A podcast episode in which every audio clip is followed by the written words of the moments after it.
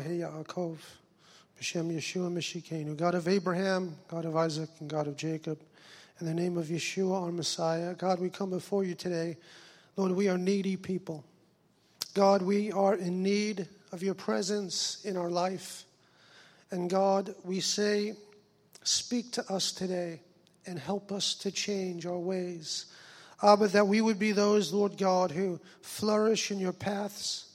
Abba, that we would be those who carry your presence with us. Lord, that you would help us, God, to overcome all the schemes of the evil one.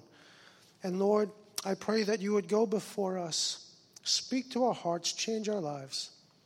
In Yeshua's name, and God's people said, Amen. Um, the title of today's message, if you like titles, is Destined to Prevail. Oops, there it is. Um, and it's based on a Haftorah, which is found in Yeshayahu chapter 54, verse 11 through uh, 55, verse 5. Life is not easy. Who would attest to that? And if we look at the pages of Scripture, we can see great examples of those that have gone on before us who have endured many a struggle and prevailed. We think of the likes of Joseph and the hardships he endured that produced deliverance for Israel and for the nations. Then there is Moshe who dealt with his fair, his fair share of kvetching and tsuris. Two million Jewish people. There was no lack of kvetching and tsuris. We could go on and list Naomi, Job, David, Jeremiah, and Rav Shaul, of which God told him, My grace is sufficient for you, which says it all. He endured hardship like no other. So, as we consider this passage of Scripture today, keep in mind that in your struggle of life and faith, that you are in good company. A long line of men and women who struggled and overcame. So I'm going to reread our Haftarah portion, um, part of it. We're going to look at verses 11 through 17. Storm ravaged, and if you're like that translation, it says city in um, parentheses, but city is not there in the Hebrew. So it's really storm ravaged and unconsoled. I will set your stones in the finest way, lay your foundations with sapphires, make your windows shine with rubies, your gates with garnet, your walls with gemstones. All your children will be taught by Adonai. Your children will have great peace. In righteousness you will be established, far from oppression, with nothing to fear, far from ruin, for it will not come near you. Any alliance that forms against you will not be my doing.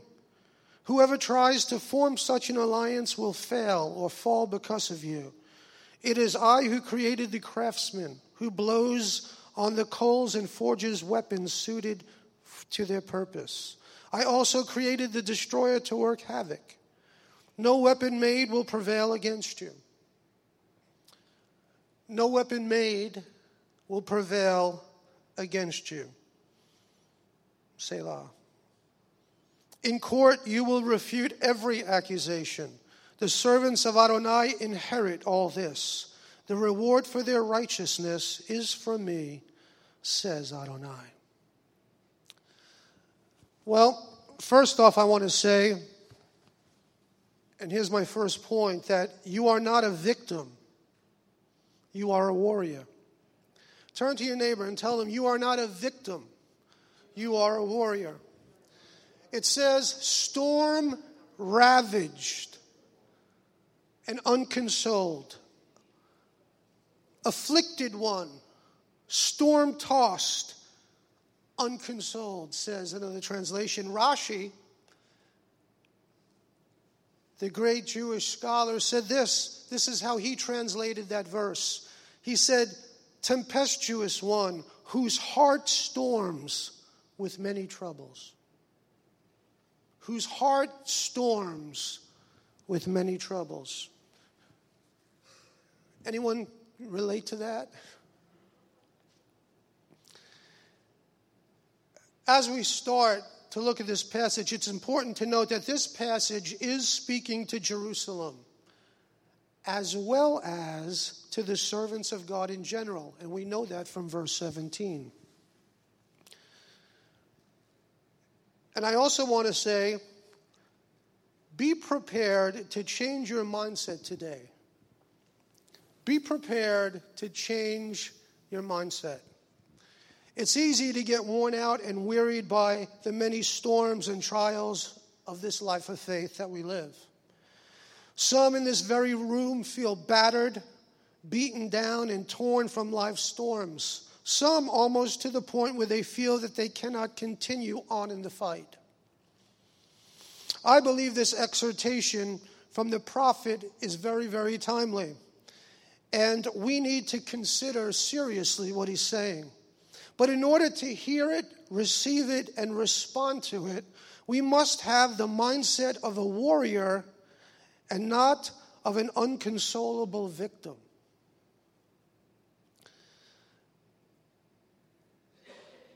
In Daniel chapter 7 and verse 25,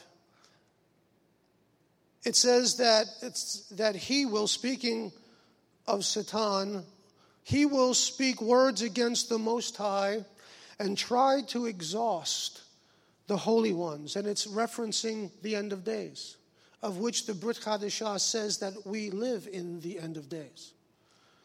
And it says that what Hasatan will do is he will try to exhaust the holy ones of the Most High. Take a guess who those are. You could wave at me because they are you. you are the holy ones of the Most High, the Kiddushim. He will attempt to alter the seasons and the law, and the holy ones will be handed over to him for a time, times, and half a time. One author writes God has been speaking a great deal about understanding strategies in spiritual warfare.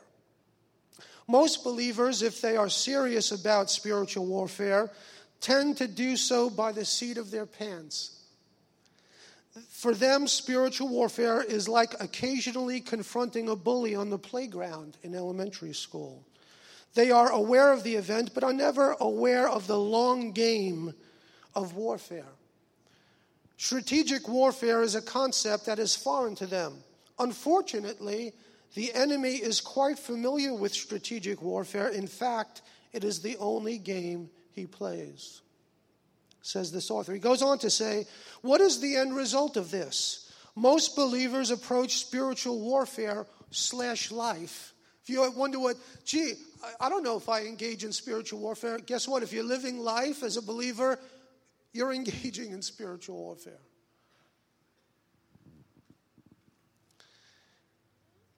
They approach it like they are either playing checkers or even worse, dodge, dodgeball. He's just trying to get out of the way of all these different happenings that are being hurled at them. Satan always plays chess, writes the author. He strategically weaves things into the body of Messiah and society, hear this, over decades or even generations. This is one reason the moral majority has become the minority without a clue. It seems that we have entered, he says, into a new stage of warfare that is bringing pressure from all sides in the lives of believers. Spiritual warfare, it's real, it is a reality. And if any community of people should understand this, it should be us. Quite frankly, as a Messianic Jewish community, we know about the endless persecution of our people since the very beginning of God calling us, right? I mean, the Jewish people, we should understand that. It, does it ever strike you? Why in the world is the world obsessed with a little strip of property the size of New Jersey? These Arab nations that have a hundred times the land volume are concerned about that little strip of land. It's a spiritual battle, is why.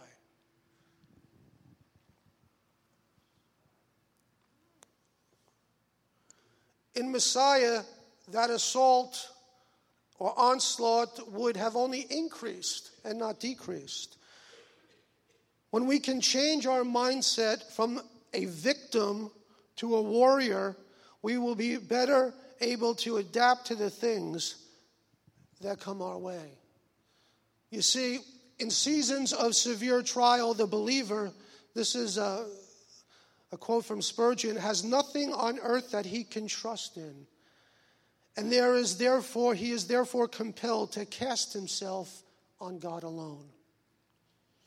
When he is at his wits' end and no human deliverance is available, he must simply and entirely trust himself to the province and care of God. Happy storm that wrecks a man on such a rock as this. Oh, blessed hurricane that drives the soul to God, to God alone. When the believer is burdened with troubles so pressing and so peculiar that he cannot tell them to anyone but God, he may be thankful for them, for he will learn about more about his Lord than at any other time. O tempest tossed believer, it is a happy trouble that drives you to your Father. Now that you have only your God to trust in, see to it that you put full confidence in Him. Do not dishonor your Lord and Master by unworthy doubts and fears, but be strong in faith, giving God the glory. That is a powerful summation of what we as believers should live our lives of faith like.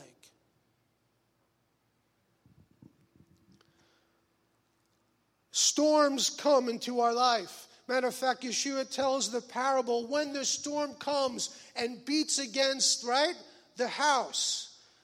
And he gives us several foundations the one that is built on the sand, which represents the one that is not built on the rock of the foundation of faith in God. And then he gives us the one that is built on the rock, the rock of God's principles and ways in the Messiah. And he says, when the storm beats against the rock, it survives. But when built on sand, the house is destroyed.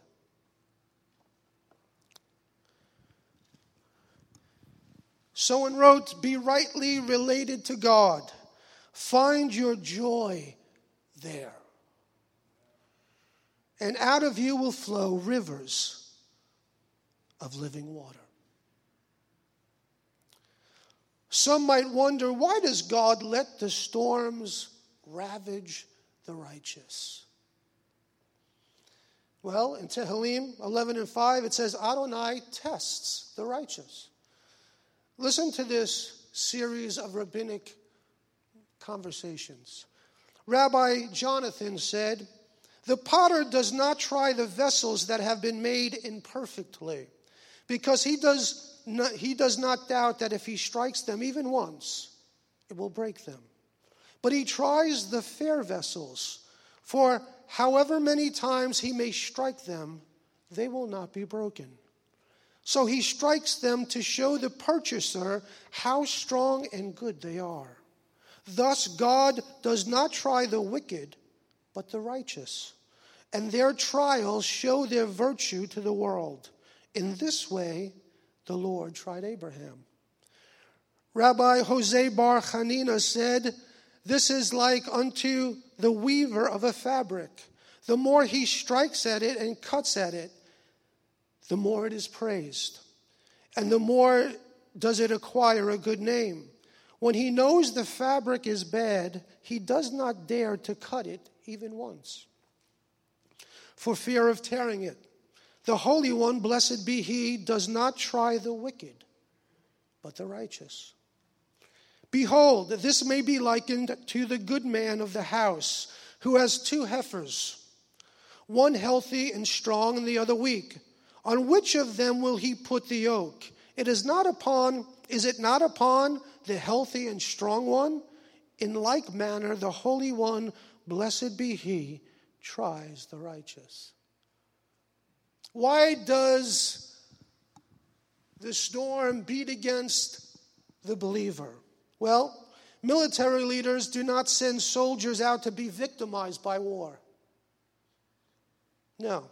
They send out those that have been prepared to be battle tested and prevail.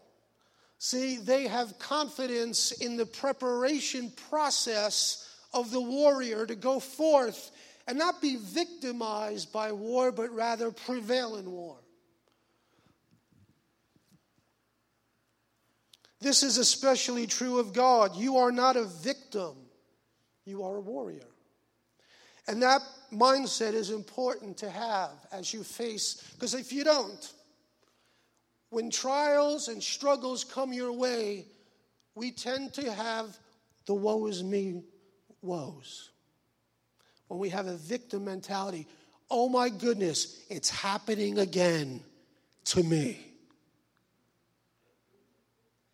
But when we have a warrior mentality, we expect that at any turn, around any corner, could be an ambush or an attack or a scheme of hell working to take me out. See, when we're a warrior, we don't think it odd that we have trials and struggles and troubles.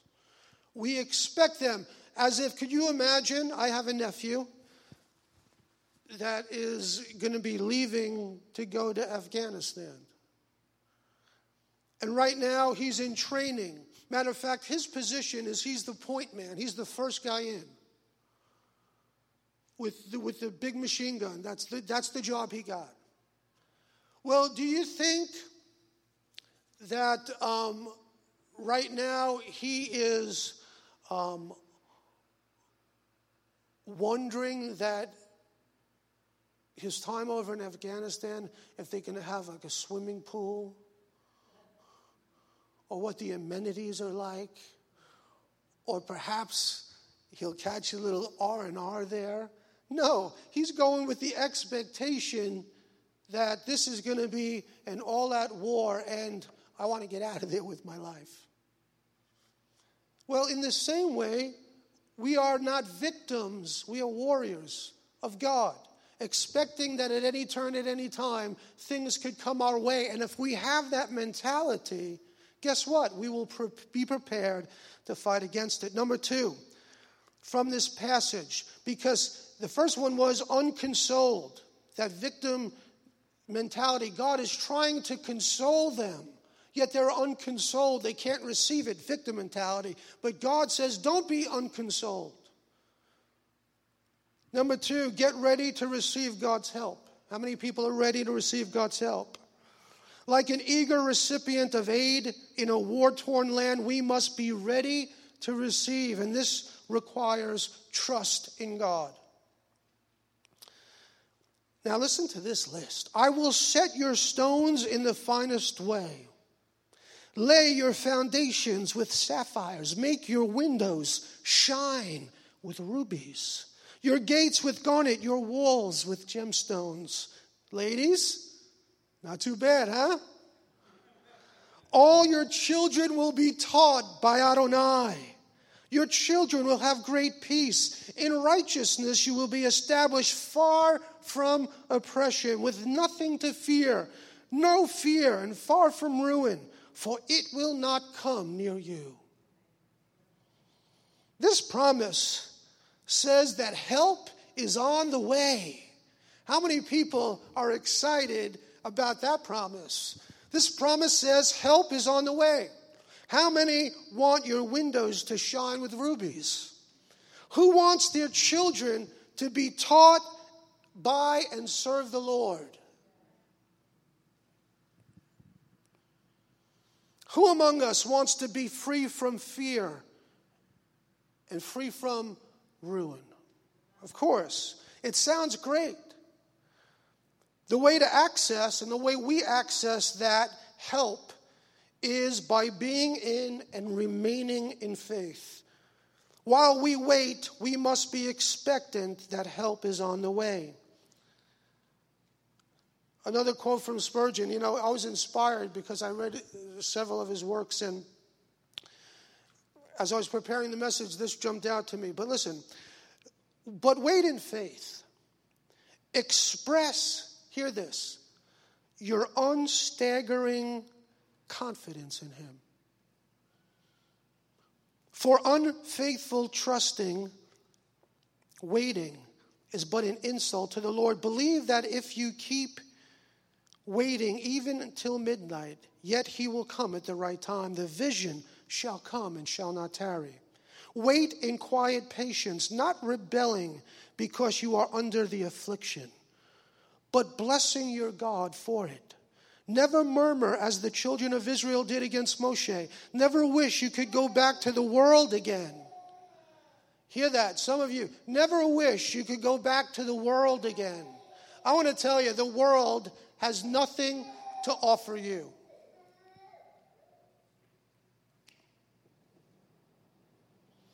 But accept the case as it is and put it as it stands simply and with your whole heart, without any self will. Put it into the hand of your covenant God, saying, I will wait until you stay the floods or drive back my foes. I will wait if you keep me many a day, for my heart is fixed upon you alone, O God. And my spirit waits for you with the full conviction that you will yet be my joy and my salvation, my refuge and my strong tower. Friends, that is waiting in faith. We sang it today I will wait for you. Yeshua, you're the sun in my horizon. What's that? You're my hope. Right? The sun is going to come up again tomorrow. I guarantee it. Call me a prophet. The sun's coming up tomorrow.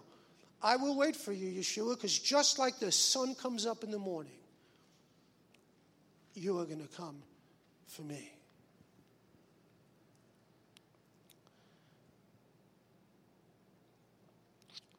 Listen to this poem. I'm not big on poems, but I thought this one was cool.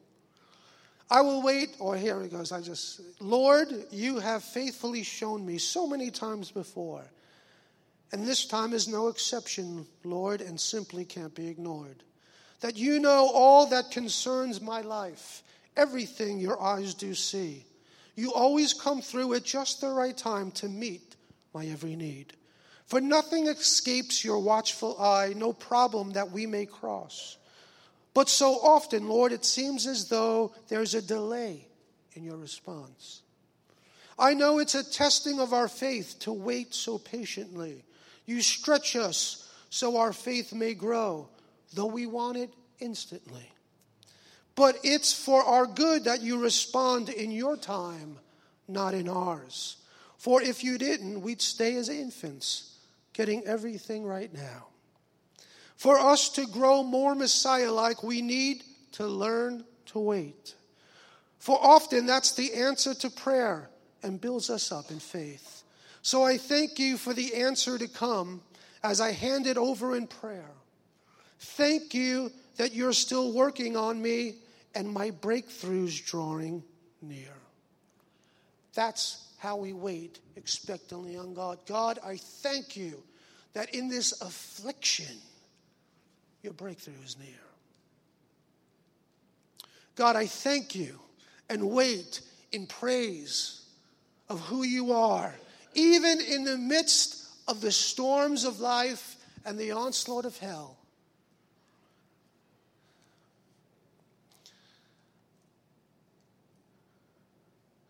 Maybe in our modern, even in our modern age of conveniences, by the way, waiting is still a big part of life, isn't it? Right? When we think of waiting, what comes to mind? How about the visions of an airport terminal where you're waiting, a doctor's office, a waiting room, the line at the supermarket, being stuck in rush hour traffic? We understand when you're driving home from Manhattan in rush hour traffic, how many of you understand that it is what it is? You can have a temper tantrum in the car. You can. You could stamp your feet, you could roll down the window and yell and scream. But guess what? You're going to wait all the same. But yet, with God, sometimes we don't understand it.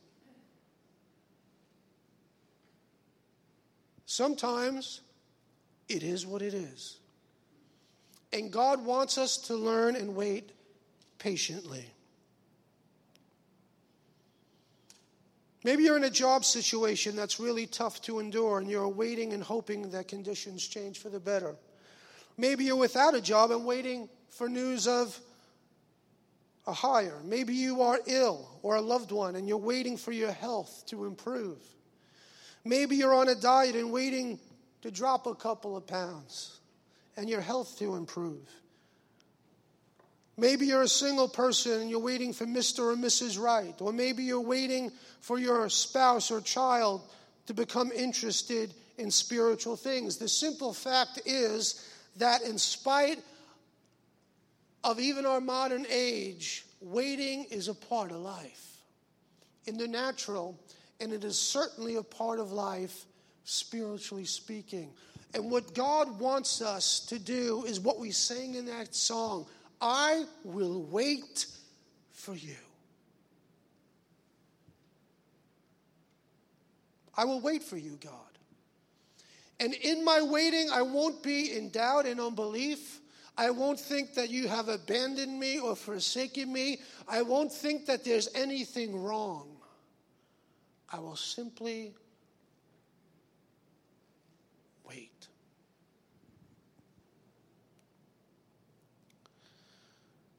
Tehillim 130 says, I wait, listen to this verse. I wait longingly for Adonai. I put my hope in his word. Everything in me waits for Adonai more than guards on watch wait for the morning. More than guards on watch wait for the morning. This imagery says it all about waiting in faith. Think about a guard on his watch, waiting and expecting morning to come for his shift to end. Right? Guess what? It's coming. But if it's 12 midnight, it's going to be a little bit. But he knows it's coming. And he is waiting expectantly for that morning to come, for his shift to end. That's the mindset of patiently waiting on God. God, I know it's coming. So get ready to receive from God because help is on the way. So think about it. You're a warrior, not a victim, right? Turn to your neighbor say, I am a warrior, not a victim. And as a warrior, you are ready to receive because help is on the way. Help is on the way. Think of the soldier in the field. They're on a little talk box waiting for help. Yes, they're in the thick of the battle, but they know that they are tied to HQ and their commanding officer. And here's my third point. And I get these points right from the scripture. You will prevail. What do you think of that? You will prevail. It says, no weapon made.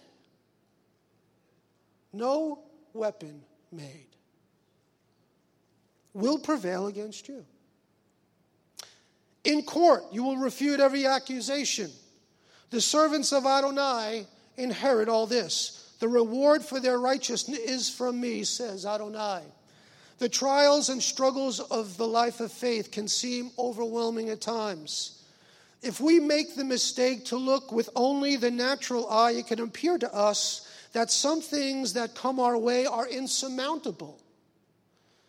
To this, God responds No weapon made. No matter how intimidating it looks, no matter how outmatched you appear, no weapon made against you will prevail. Everything and everyone that can possibly come against us, think about this God created. Everything and anyone that could come against us, God created. So, although they might have a chance of prevailing against us, if God were not on our side, they can never prevail against us while God is firmly fixed in our corner. It is with this in mind that we could be rest assured that we are safe from all manners of harm. Having this confidence is important for us, and it is not misplaced confidence, folks. It's not misplaced confidence because you're good enough. Because I already hear it in my spirit. But, Rabbi, I'm not really doing that all well with God. And my walk with the Lord leaves something to be desired. And I don't know if I can really claim this promise for myself. No, it's not misplaced confidence in our own righteousness. it is the ability, our ability is in God alone, and our confidence is in Him. It says, In court, you will refute every accusation. And here's how we know this verse is for us it says, The servants of Adonai. Doesn't say Jerusalem, right? It says, The servants of Adonai inherit all this. For their reward for their righteousness is from me, says the Lord. So listen to me. We will prevail. However, we must learn to win the battleground of our minds. And in this passage, it says, You will refute every accusation. Doesn't it say that? What does Hasatan mean? Who knows? It means the accuser. And what does he do? He accuses you before God and he accuses you to your face through your thought life. And look what it says in Revelation 12 and 10. Then I heard a loud voice in heaven saying, Now have come God's victory, power and kingship, and the authority of his Messiah, because the accuser of our brothers, who accused them day and night before God. Say that, day and night. Day and night before God has been thrown out. I want to tell you Hasatan is spiritual being, right? He doesn't tire. And if we wonder why the darts and fiery arrows of hell seem like they're unrelenting is because he doesn't stop day and night but accusing us that we're unworthy, that we are so far away from God because of our actions and based on our own righteousness and based on the conversation we had with our spouse and the way we spoke to our children and because we blew it at work and because we're this, that, and the everything. And He accuses us and uses every single thing that we do wrong against us. And He tries to convince us that you are now disqualified you can't even really, if you think of it, you really have no right even asking God for a single solitary thing because, after all, man, do you ever take a look at yourself? We have the tendency as human beings to agree with Him.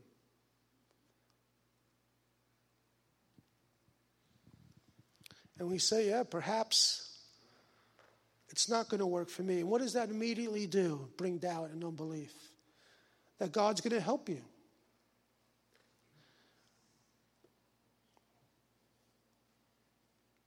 So, this is what we must recognize, and we must remember what God's retort is. He said, You will refute every accusation. The servants of Adonai inherit all this. The reward for their righteousness is from me, says the God, says Adonai. The last part is a must get in order for us to live victoriously. Their righteousness, what does it say? Is from me. Isn't that what it says? Their righteousness is from me. It's not from you. Your righteousness is disgusting. My righteousness is as filthy rag. God is not interested in our righteousness. If we could be righteous before God on our own, we don't need God. God is only interested in someone totally righteous, specifically made righteous by the Messiah and his shed blood. And when he sees you through Messiah, he says to you, Your righteousness is from me. I have imputed, you've heard that term, righteousness upon you because of what Messiah did.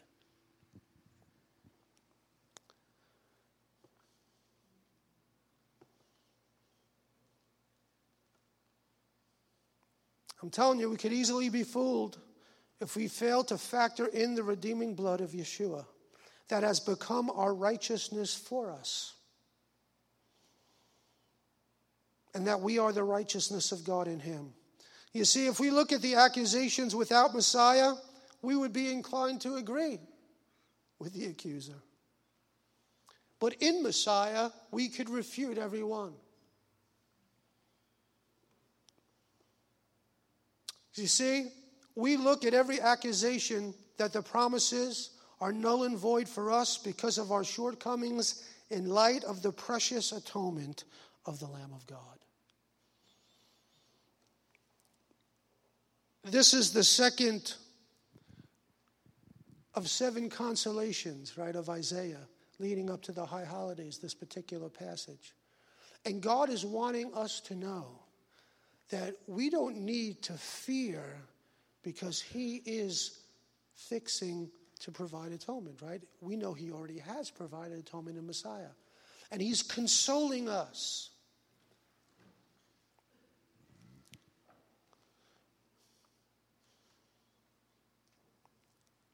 In Him, all God's promises are yes.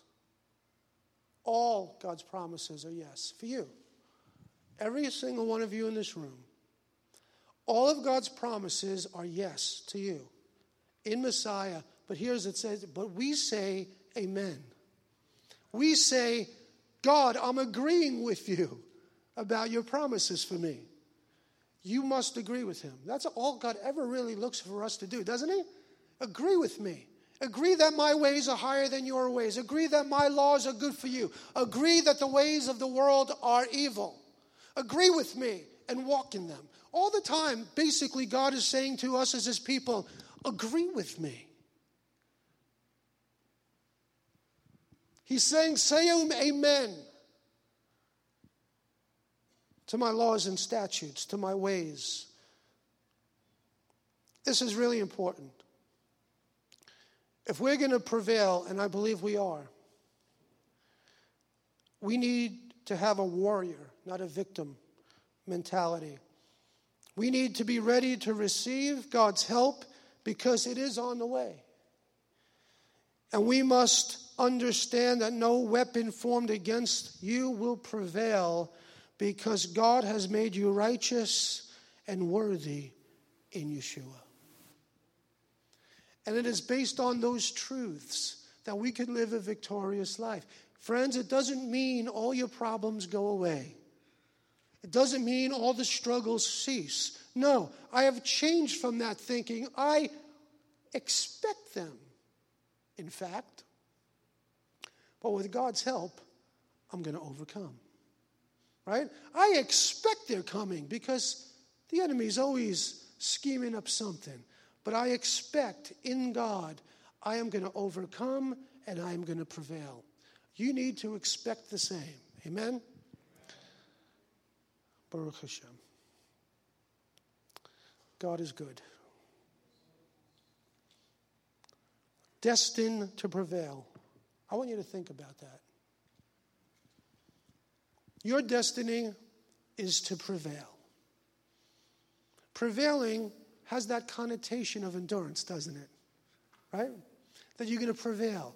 For your time here on earth, however so long that you are blessed to live here, in faith in God, God wants you to prevail in your faith. He wants you to be unwavering, unstaggering. He wants you to be um, understanding that though attacks come and trials and struggles come your way, that they are not going to impede you in any way, shape, or form, that you're going to go forward in God and prevail to the victory. That is a mindset that I can't make you have. But that's the mindset you need to have because that's who we are in the Messiah, right? We are destined to overcome. He says it so many times throughout the book of Revelation you have overcome and will overcome. That whole book of Revelation is a symphony about the believer overcoming challenges in life. And the great reward that we will reap in that day is beyond the mind's imagination. And God wants you to know that, that He is on your side, He is helping you and will help you prevail in your struggle today. Let's stand to our feet.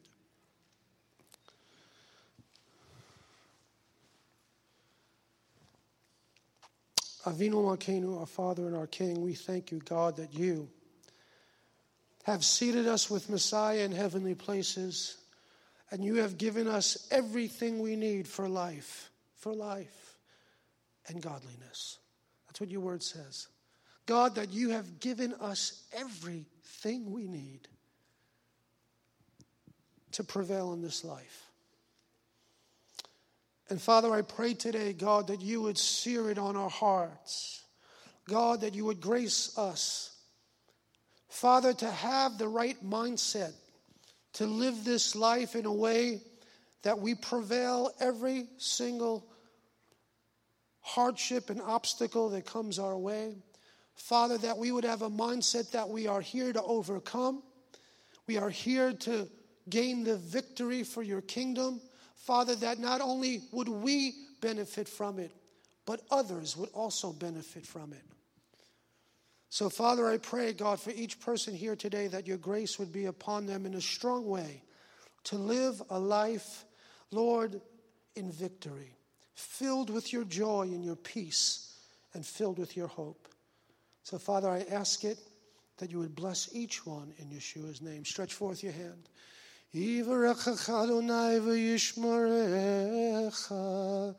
יברכך אדוני וישמרך, יראה אדוני פניו אליך ויחונך, יסר אדוני פניו אליך, וישים לך Shalom. May the Lord bless you and keep you. May the Lord make his face to shine upon you and be gracious to you. May the Lord lift up his countenance upon you and give you peace. Father, I pray your peace that surpasses understanding would guard your people's hearts and minds in Messiah Yeshua. Amen. Baruch Adonai, Eloheinu melech haolam, shechol niyah Amen. Blessed are you, Lord our God, King of the universe, who by his word brings about all things for us to enjoy. Amen. Thanks for coming. Shabbat Shalom. We have an oneg upstairs, coffee, bagels, cookies, and things like that. So please be sure to stop up and Shabbat Shalom.